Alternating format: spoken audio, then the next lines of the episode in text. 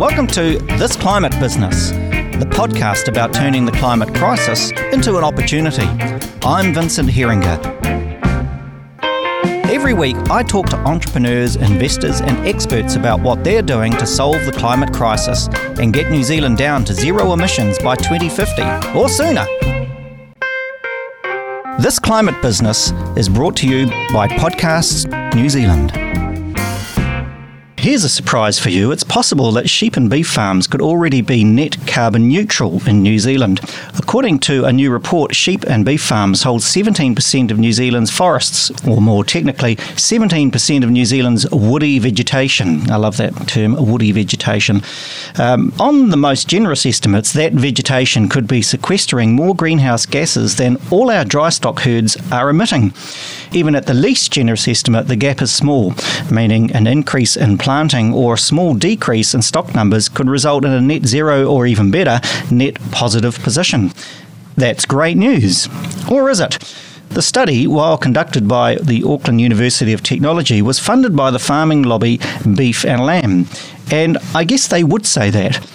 But even if it is true, it says nothing about the bigger bovine problem in the room, the dairy industry, of which many of those sheep and beef farms have been converted into. Plus, there's still the ongoing issues of nitrate runoff, winter grazing, excess water use, and so on. Anyway, with me to discuss the study and no doubt slap me for being so negative is one of the report's authors, Dr. Bradley Case, Senior Lecturer in Applied Ecology at AUT. And we're also joined by Dr. David Hall, also of AUT, who has co authored a related report on the carbon sequestration potential of our native forests, which we'll discuss very soon. The listeners might be familiar with David's dulcet tones. He's been on the show before, so welcome back, David. Cheers. And welcome to the show, first time caller Brad Case, uh, Dr. Brad Case, no less. Um, so uh, that was such a long-winded introduction, Brad. Would you put me straight? Were you free to come to your own independent conclusions about this study into sheep and beef farms? Uh, yeah, a- absolutely. Um, this was a um, an independent scientific study. Um, beef and Lamb commissioned me to do it. That's true, but uh, ultimately. It was myself and uh, Catherine Ryan who went away, did the work over about a year and a half, probably. We did have some interim discussions with Beef and Lamb as the work, um, uh, I guess, progressed but ultimately uh, it was scientifically assessed by a couple independent scientists as well. So yeah, it's it's scientifically independent and robust. Great. And you didn't feel pressure to come to a particular conclusion? Um, no, not at all. I mean, there, there were definitely some rigorous um, conversations back and forth between myself and um, and Beef and Lamb, uh-huh. uh, but uh, you know, ultimately, I have my scientific integrity to, to maintain. So I, I, I, made sure that um, all the results were evidence based, and um, and that was the main objective. Great. All right. Well, yeah. tell us about the the study and, and about the conclusions. You know, one of the great things about being a journalist is you can go straight to the conclusion. You don't have to do all the hard yards, but what you've done. But can you summarise the what you found? Yeah, sure. So um, basically so Beef and Lamb New Zealand wanted to know essentially where they stood in terms of uh, carbon neutrality, and uh, essentially at the at the sheep and beef sector scale, we're talking about a large part of the country, so it's about 40% of New Zealand.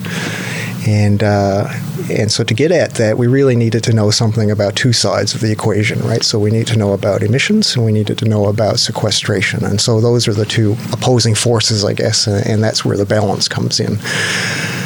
So we did a bunch of GIS or geographic information systems mapping and, and analysis uh, to get at where the vegetation is. So that's the, the, sequestration bit, and then we also got some figures from MPI around um, the emissions side of that equation.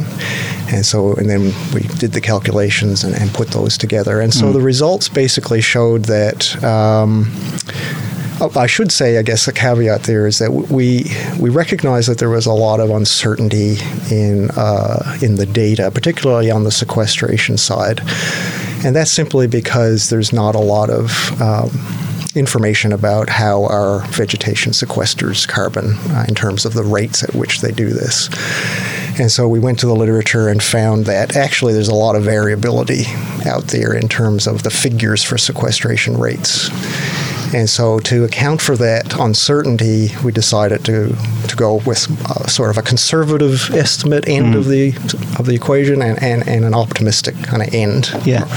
Uh, and so that's where the the range in the offset value came from. So the, the results showed uh, that on the conservative end, uh, the sector was offsetting about 63% of their emissions, and on the more optimistic end, they were more than offsetting all of their emissions. So somewhere in between is probably where the answer sits. But uh, I just wanted to reiterate that you know it's an uncertain kind of science still because of the data lack that's and, lacking. And is the uncertainty also just the uh, quantifying exactly how much land is in forestry and in, in woody vegetation, or, or is it actually quite clear from GIS and, and other maps uh, just how much is in vegetation? Yeah, so this is, um, I guess, a scale issue, I suppose. Uh, you know, if I use a, an ecological term, and so at at the broad scale, we have some national data sets that tell us, you know, fairly well where the vegetation is um, uh, broadly across the country, and something about what type of vegetation that is. Now, you may go and visit those areas, say, you know, in person, and it may turn out that it's not quite what the uh, the data were telling you. And so this is the the disparity between the, the sort of the farm scale information we have about what's out there versus the, the broad national uh-huh. scale uh-huh. type of data. So, did you have a sense of how disparate that is? yeah, well, we did a little, a little bit of a case study analysis on that, and uh, where we used some finer scale. Um, imagery, so aerial imagery, to see if we could map out the vegetation in more detail uh-huh. and in, in better accuracy across a farm area. And in fact, yeah, it, it, does pick up on a lot more of the small bits of vegetation that right. are out there. So there's still a lot that's unaccounted for. But, you know, on the whole, if we look at it as a sector analysis, I think we're getting at the, the bulk of, of what's out there. And a lot of this vegetation, I'm assuming, is a result of legislation in the past that requires farmers to fence off and protect stands of native bush. Would that be right? Um, uh, well, what proportion? What maybe it's a better way of asking. You know, what proportion was native versus exotic? So uh, yeah, so about seventy-six or seventy-seven percent of the woody vegetation, which is what we're talking about here, was native of some sort, and a little bit less than a quarter was exotic of okay. some sort. Great.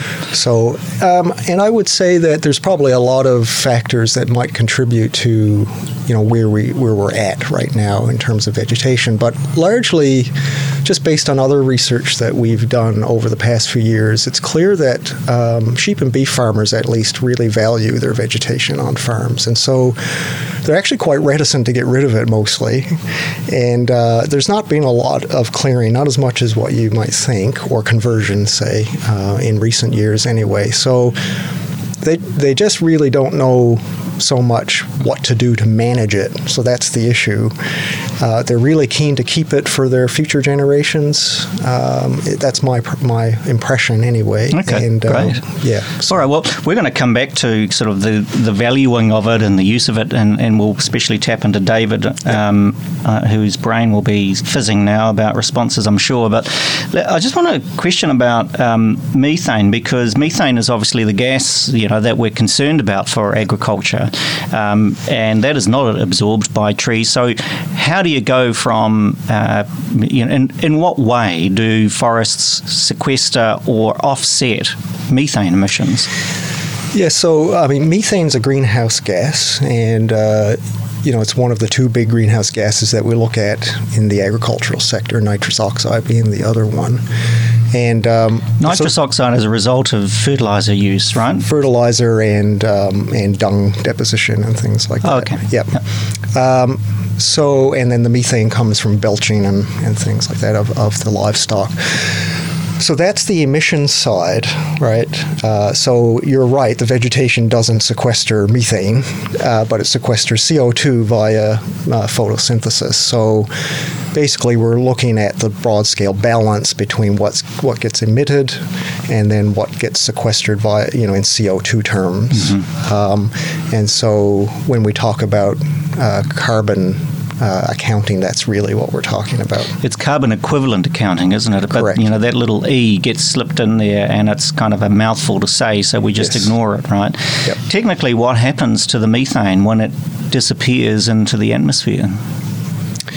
Uh, well, I mean, all of these gases uh, have a residency time in the atmosphere, uh, and it all, they also all have uh, a particular ability to absorb energy that's reflected up uh, from the Earth, and that's what causes the greenhouse effect. So eventually, you know, they dissipate, but you know, over many many, many years, so hundreds of years in some cases. So the question of methane continues, doesn't it? Which is why we really need to resolve this this issue of um, belching cows and uh, you know what can we do with it, it's effectively a kind of question of stomachs I believe. Um, yes. you know how are we going to resolve that? But let, us that's probably another question for another day and another scientist I suspect. Yes. Yeah. I would agree with that. Um, I, I, you you were cautiously optimistic which uh, you know is um, as about as enthusiastic as a scientist would get. Um, why? Why were you cautiously optimistic well, I, I add the uh, the term cautiously in there simply because there's a lot of uncertainties, like I said, around uh, a lot of the things that we we've quantified to go into this equation. So, you know, overall, we've got that kind of 90% offset in the mid range of, of the thing, the range that we quantified. Um, and so that's that's good news. So it means that we're getting close potentially to uh, offsetting uh, the emissions that are occurring out there in this sector right now. But you know, adding in that range of uncertainty, we still have work to do to really quantify it to, to a greater mm. level of, un- mm. of certainty, uh, and, yep. and, ultimately get to a net positive position, right? Where we, we you know, we're we're actually soaking up. And this yeah. is where we need to be talking and thinking from yeah. here on. Yep. David, um, I, I, better put my um, glasses on to read this next bit because to introduce you, um, this is a good time to bring in you, Dr. David Hall. Um, you were a contributing author to, uh, and you're you're a, uh, obviously a colleague of Brad's, um, but you're a contributing author to another recent report, this time by the Aotearoa Circle, and the report's called Native Forests Resetting the Balance. I think that you are a co-author and you're on the on one of the governance committees. I think is that right? Yeah, the technical working group for the yep. biodiversity workstream. Okay, well, do you uh, share Brad's uh, sense of optimism about uh, you know the findings of this of his report?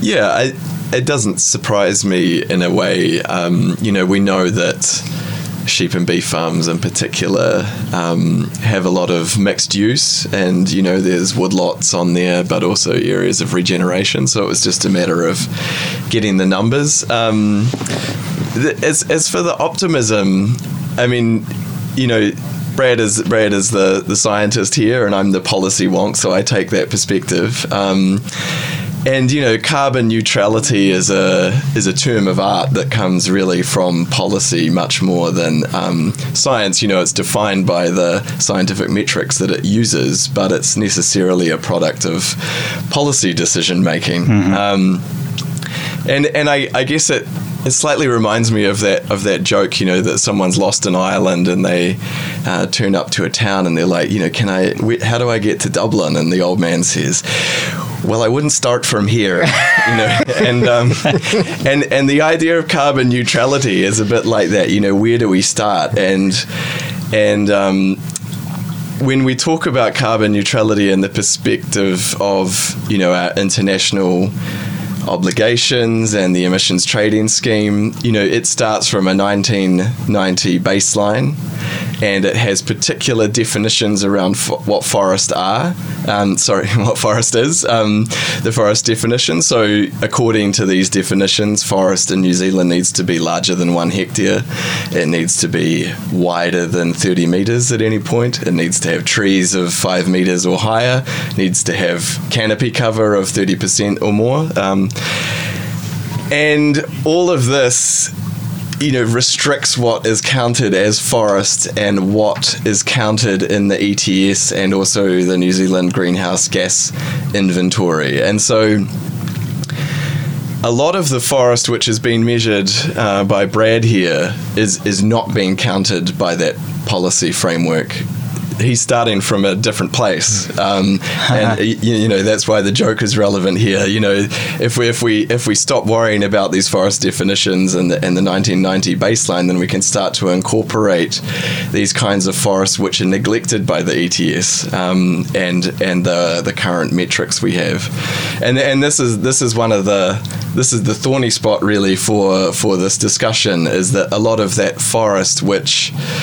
you know, in a scientific sense, is offsetting um, the greenhouse gas emissions created by stock and fertilizer use and so on. Um, it's not recognized by our policy framework, and it's also therefore not um, supported by some of the policy frameworks we have in place, like the ETS. Um, so, the emissions trading scheme does monetize carbon sequestration for forest that meets the forest definition. But for the forest that doesn't, which includes a lot of the forest which mm-hmm. Brad is talking about, mm. which was planted before 1990 or isn't large enough to meet that forest definition for its, its if it's riparian margins, you know, along riverways, it's not often going to have that width. um, if it's in gullies, it might not have the size, um, and so so it's there, but it's not being counted in any official. It is, and it's also kind of slipping through um, the sorts of financial incentives that we've set up to support afforestation. Yes. Um, because you can't register it into the emissions trading scheme, and you can't therefore. Um, accrue the carbon credits that you uh-huh. can then sell on for a profit. This is not an unfamiliar problem. There are lots of parts of the economy that are not counted but are real. I'm thinking for, you know, for instance, of. Um, I, I, don't know, the work of um, housekeepers, you know, our mums that you know possibly didn't work in an official way, but their work was still real. It required hours. If it was properly counted, we would have quite a different kind of economy. Um, similar with care workers, I suppose. There's a lot of people that are caring for their family members and um, elderly and so on that just disappear out of the.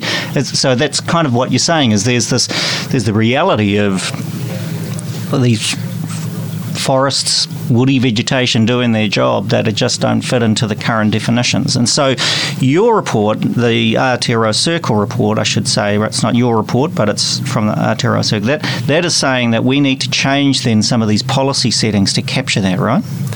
That's right. Yeah. I mean, what you're talking about is the boundary of production, and you know, especially when we think about GDP, uh, gross domestic product, these things like domestic work fall outside of that. They're not counted um, and they're not included as part of the way we recognize the economy. And there yeah. is analogous, if not homologous, problems in, in environmental economics. And, yeah. and, you know, the application of the emissions trading scheme is similar in this regard that it's not recognizing yeah, these kinds of environmental value. And that was. Um, the starting point for the Aotearoa Circle report was that it was recognizing that companies wanted to be offsetting some of their emissions and wanted to be contributing to some of the problems that we're facing um, as a nation in regards to climate change and biodiversity loss. Um, but there was a reluctance to be involved in um, offsetting projects you know, which which may be misaligned with those sorts of objectives. I mean, mm-hmm. specifically around um, you know permanent pine forests, a lot of companies feel that there's a reputational risk to be involved in these projects because they don't have social license, and so they're huh. looking for options here, and they were looking for ways that they might um, put that investment into native forest rather than um, exotic forest because they felt that their customers expected that of them. Yeah. What, what is the issue with native forest, Brad, with being included in the ETS? Because as I understand it, that at the moment, a lot of native forest is not included, right? So, so what, what holds it back? There's some of this size and scale issue that um, David just talked about. Well, what else would restrict a farmer from being able to claim credits for standard native forest? Yeah, well, um, actually, you know, um, being eligible for the ETS is somewhat complex in terms of what you have to show.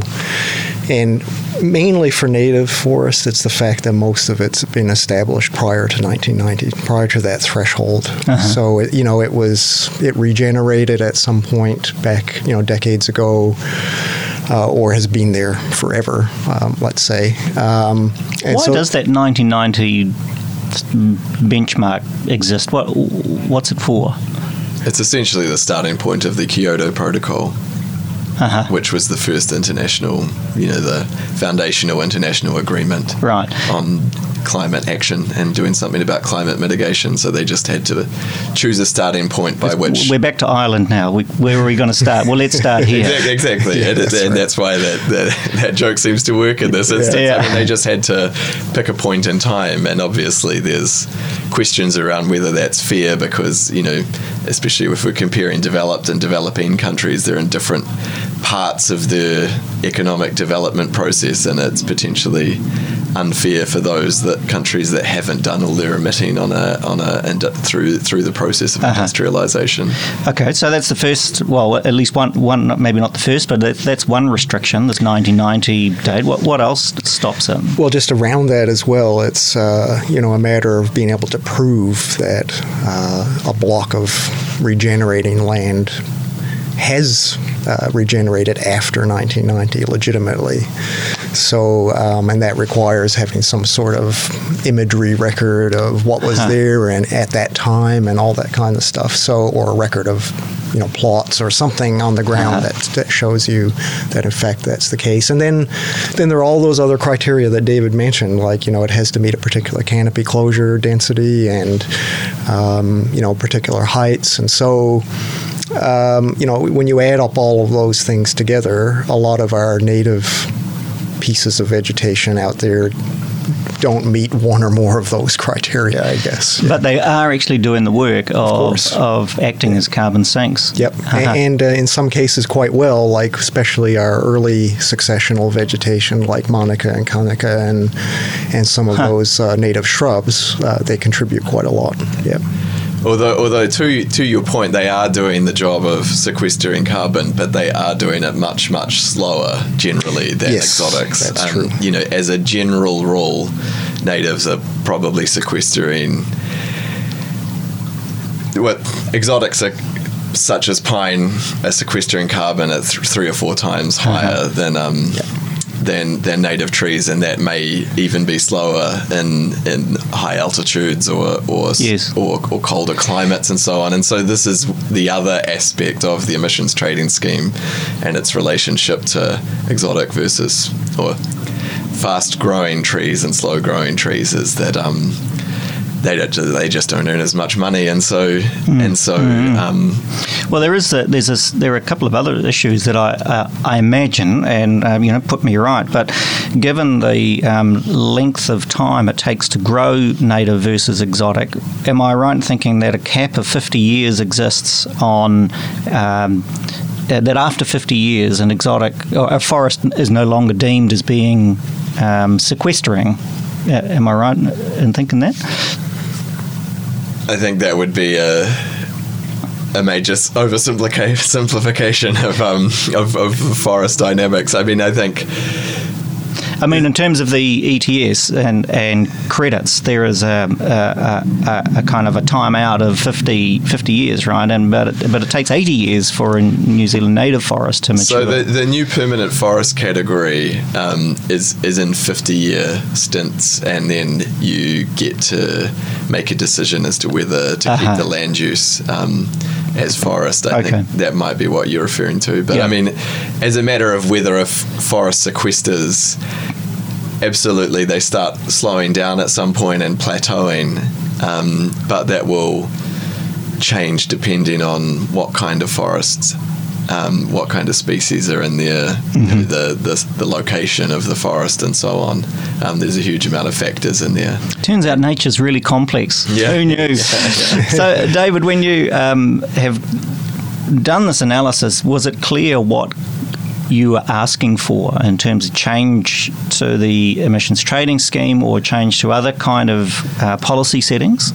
Well, the, the the key starting point from the the Aotearoa Circle, the, sorry, the key conclusion really was that the ETS is going to be very difficult to revise to get those native forest outcomes um, because you know it if, if you, you, you might not want to start from here to get to your destination, but but that starting point is, is really locked in by um, the nature of the international frameworks, the UNFCCC, you know, New Zealand can't easily go back and renegotiate these sorts of things. Uh-huh. And if it if it was to try, it would very likely be seen to be um, trying to evade its responsibilities because it would be seen to be trying to include, you know, this carbon, which Brad's analysis is recognizing um, as a matter of scientific fact, but isn't being recognized mm-hmm. by our current framework. So it would, you know, bring in all of this carbon and, and make our job easier um, from a decarbonisation perspective. So it'd be a hard thing to try and negotiate at the international level when everyone's mm-hmm. actually looking to each other to try and up their game. mm-hmm. So, so it would make it very difficult, and that's why in the Aotearoa Circle report we landed on the idea of a biodiversity payment, uh, a a payment system which can complement the ETS but isn't restricted by those same agreements um, and isn't restricted by those same frameworks. And mm-hmm. so we could come up with a biodiversity payment scheme which does recognize patches of forest which are smaller than. Um, what the forest definition for the emissions trading scheme. So it could include those riparian plantings. It could include um, agroforestry, you know, where, much sparsely, more more sparsely planted trees and mm. in pastures and so on. Mm-hmm. Um, and so that would be one way to do it. And what is important about this as well is that then you're really paying for what people value about native forest, which is that biodiversity benefit. Um, you know, the emissions trading scheme is really just rewarding carbon sequestration value. It just is indifferent to the other sorts of considerations that um, people bring to forestry. And actually, that's much more aligned, as, as Brad. Um, mentioned it in, in passing that you know a lot of landowners really do care about biodiversity issues and yeah. they really care about those intergenerational issues and they want to leave a good legacy and to be good stewards of the land. You know there is a land ethic there hmm. um, which is strongly held and there's a lot of aspirations to plant more native trees, but there just aren't the policy tools there to support and enable and to enhance the capabilities of landowners to plant those trees. And if they're looking to the policy tools they have around, you know, the emissions trading scheme is the obvious one. And just because of the structure of it, it, it makes pine trees or eucalyptus or, or other fast growing exotics the obvious choice. Yes. And actually, Manuka as well, you know, because Manuka does has those quick um, growth rates. And mm. so, you know, we're seeing that in the way that the 1 billion trees program has played out that, you know, there is a there has been an upturn okay. in, in, Manuka planting. That's interesting. And um, Manuka is of, often used as a, a, a a, kind of initial um, establishment phase for uh, regenerating forest, right? That's correct. Yeah. So you could imagine a perfect scenario has kind of a layered uh, ETS incentive for Manuka, then biodiversity credits come on top as the as the forest regenerates. Yeah, but that that has to be built into the management of the site because Manuka and Kānuka can be quite a closed, thick dense canopy, and it can um, it's it's not necessarily conducive to uh-huh. to um, you know mixed regeneration in that sense. You would you may need to go in there and act, actually actively management manage it in that way by cutting out some trees and planting another species um, in the light wells. And so, you know, this relates to a project that me and Brad are working on together, the AUT Living Laboratories, where we're working with um, iwi and other groups around the Auckland area to try and get those um, mixed native species restoration projects working and to try and plant them in a way that that species diversity is there from the beginning mm-hmm. that we're not just creating a monoculture of manuka um, but actually getting that diversity um, established from the start does the prospect of harvesting native forest for timber also act as an incentive? Is you know, a is it legal, uh, and and b is it practical?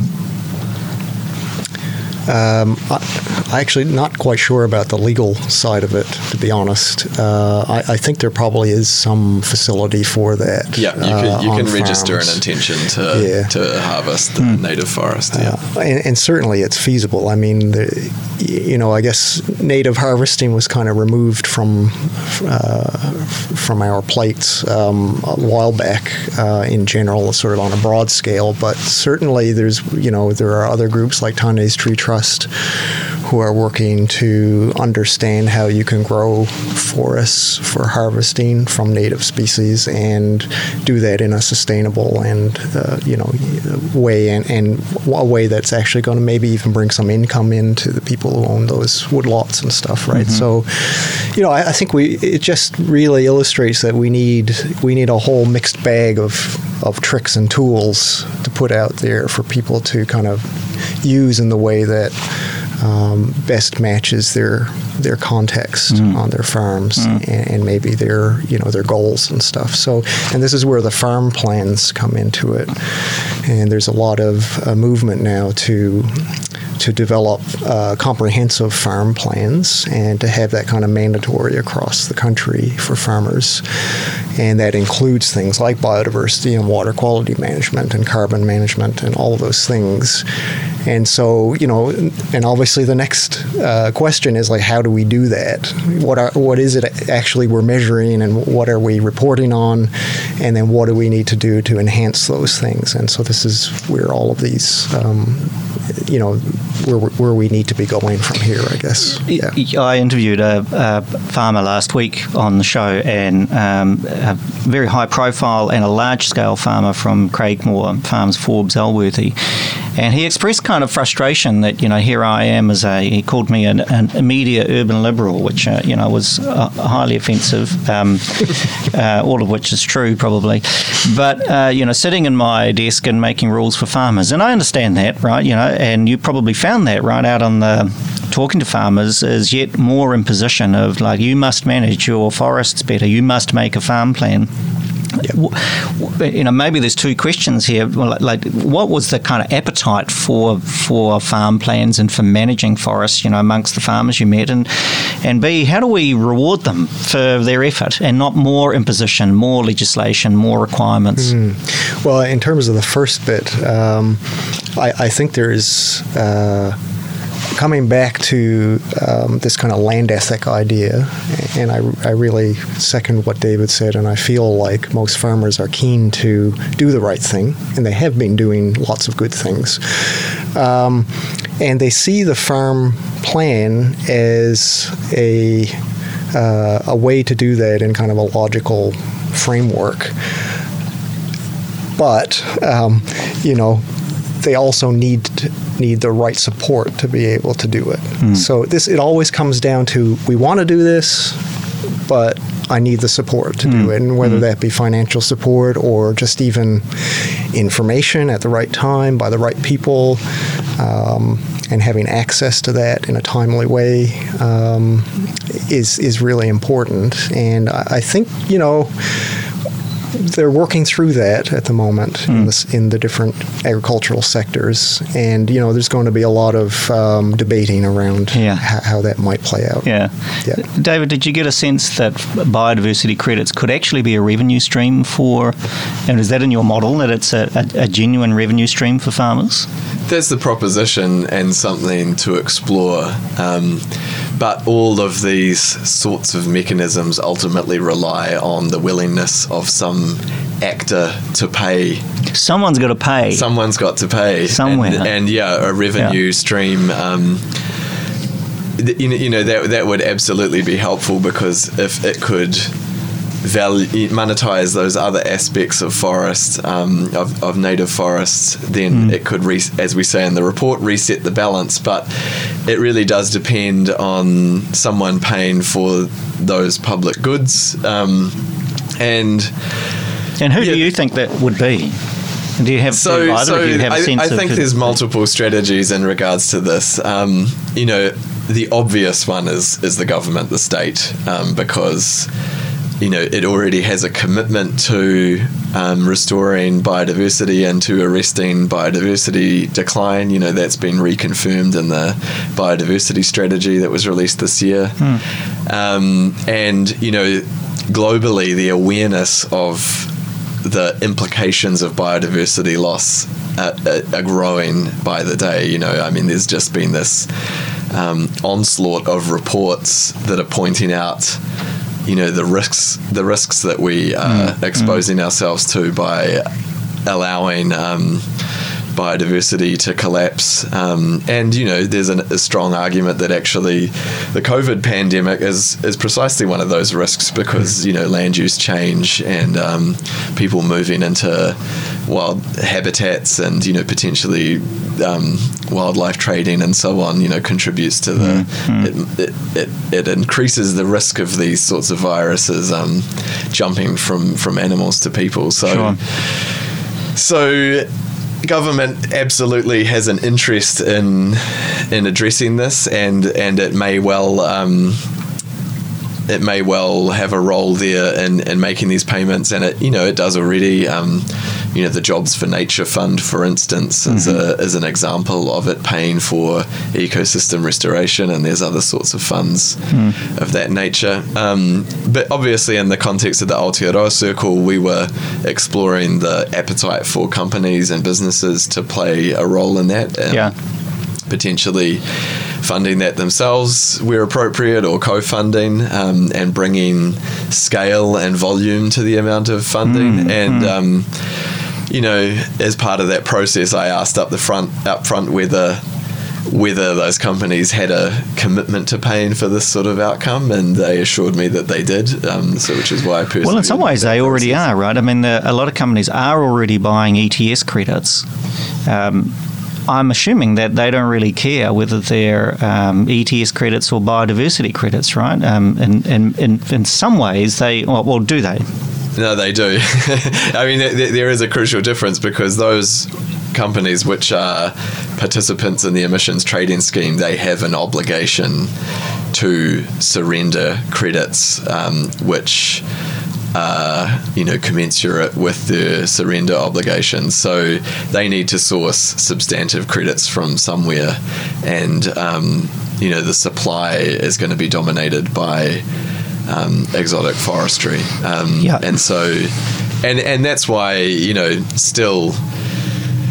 Especially over the coming decades, um, you know, pine forests are likely to play an important role in delivering that supply um, because, you know, native trees um, are not going to have that upfront supply. Um, they're not going to be the immediate solution to that, and so it is really um, a matter of coming up with a strategy which.